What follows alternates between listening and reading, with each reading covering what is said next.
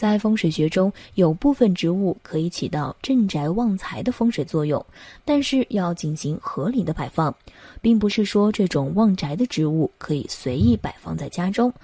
所以在家中摆放植物还要注意一些禁忌。那么阳台都适合摆放哪些植物呢？下面小酱汁就来给酱友们介绍十大阳台化煞招财的植物。一、十大阳台化煞招财的植物都是哪些？万年青。万年青干净粗壮，树叶厚大，颜色苍翠，极具强盛的生命力。大叶万年青的片片大叶伸展开来，便似一只只肥厚的手掌伸出，向外纳气接福，对家居风水有强大的壮旺作用。所以万年青的叶越大越好，并应保持常绿常青。二金钱树，金钱树因为长相如一串铜钱，因此而得名。绿油油的叶子给人生机感。因其具有发大财、行好运的好彩头，其学名燕姿，叶片丰厚圆润，易于生长力、生命力旺盛，吸收外界精气，极利于为家中运财。三铁树，铁树又名龙血树，铁树的叶子狭长，中间有黄斑。铁树寓意坚强，补镇宅之气血，最重要的声旺的植物之一。据悉，叶子越多长得越旺盛，其声望的能力也就越好。四棕竹，其干茎较瘦而树叶狭长，因树干似棕榈而叶如竹而得名，有强大的声望作用。棕竹种在阳台可保住宅平安，其还可以放在门口向东的房屋门口或者门前。五橡胶树。橡胶树可以去除积累的阴气和煞气，起到生旺、催生吉气的作用。放在家中，它还可以用来检测哪个地方阴气重，顺便去除阴气。它还可以促进家中运势旺盛，特别是放在阳光充足的地方更加有效，所以适合摆放在阳台。橡胶树还可以改善主人与他人之间的关系，并且能够保佑工作顺利。六发财树。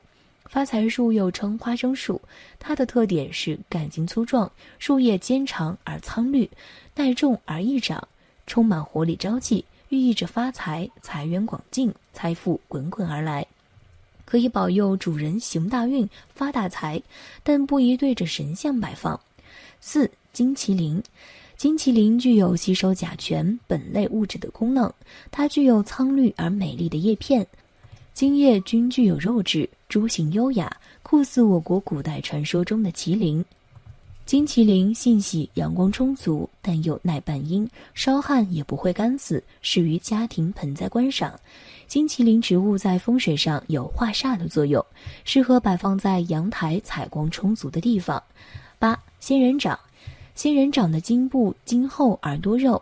由于长期生长于较为干旱的地带，所以它的全身往往都布满了坚硬的绒毛和针刺，其可以将不吉之象化解于无形。在阳台上种植高大的仙人掌，可以为家居带来好风水，但是日常养殖时需要注意其针刺，以免扎伤居住者。九龙骨。龙骨的外形相当独特，它的茎干挺拔向上生长，形似直立的龙脊骨一般，才得此名。龙骨挺拔直立，充满力量，借以比喻对不吉之物有强劲的抵挡作用，所以这种植物种在家中阳台上也是极好的。十橡胶树，橡胶树的树干伸直而挺拔，叶片肥厚，极富有光泽，它的繁殖能力很强，所以较易种植。香蕉树在南方被认为是吉祥树，在民间传说，把香蕉树种在阳台上会为住宅带来好运，所以便有许多人在家中阳台种植此树。二养盆栽的风水禁忌，虽然说在家中可以阳台上养殖以上十种盆栽，但小酱汁提醒大家，在养殖盆栽的时候也要有很多风水需要注意。一，家庭养花不宜贪大求全。家庭养花应该根据居室大小来选择株型大小、数量适中、外形美观、对家人无害的种类。有些花卉含有毒素，如杜鹃花、紫荆花等等，一旦误食可使人中毒。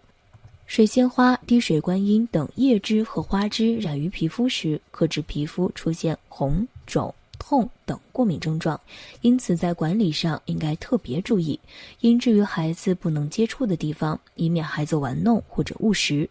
外形生有锐刺的植物，可对人体安全存在着一定的威胁，应该放置远离家人活动的位置。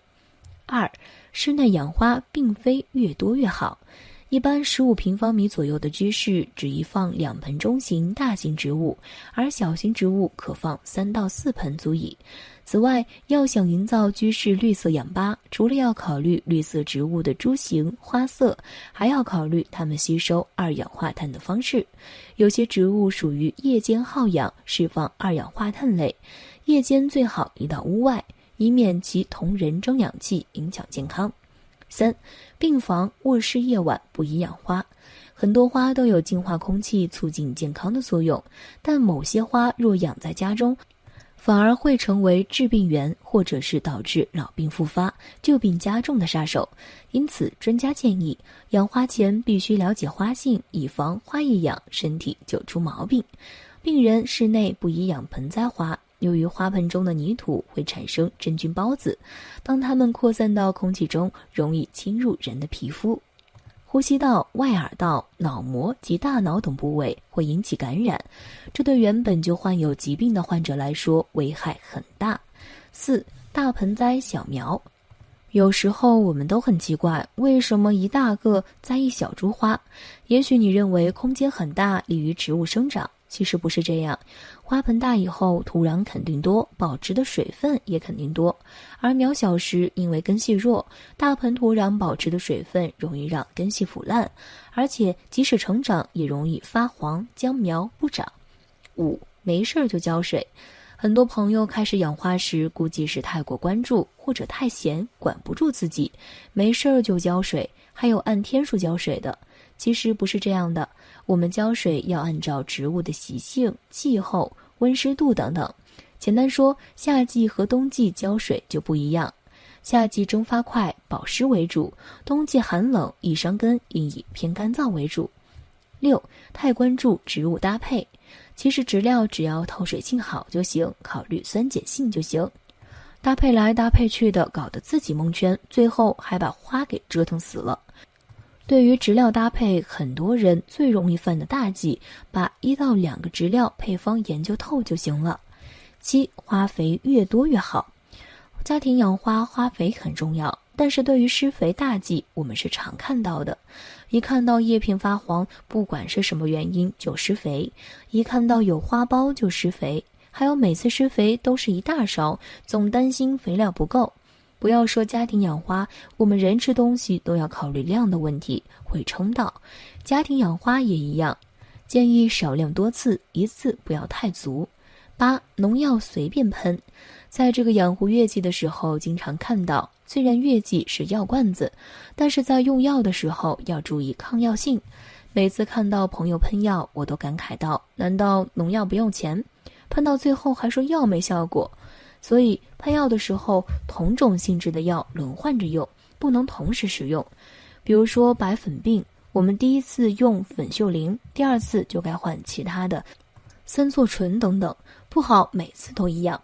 九频繁动花盆。一个很有趣的现象，很多人在开始养花的时候，一天没事儿就搬花盆儿，早上搬出来晒太阳，中午搬去遮阴，晚上还搬进屋里，最后花长得让你没脾气，我都觉得累。其实不是这样，家庭养花不要频繁搬动花盆，最少半个月左右，不要随便换位置，因为植物也要适应环境，频繁搬动等于不让花卉适应环境。要是叫你每天搬几回家。你愿意吗？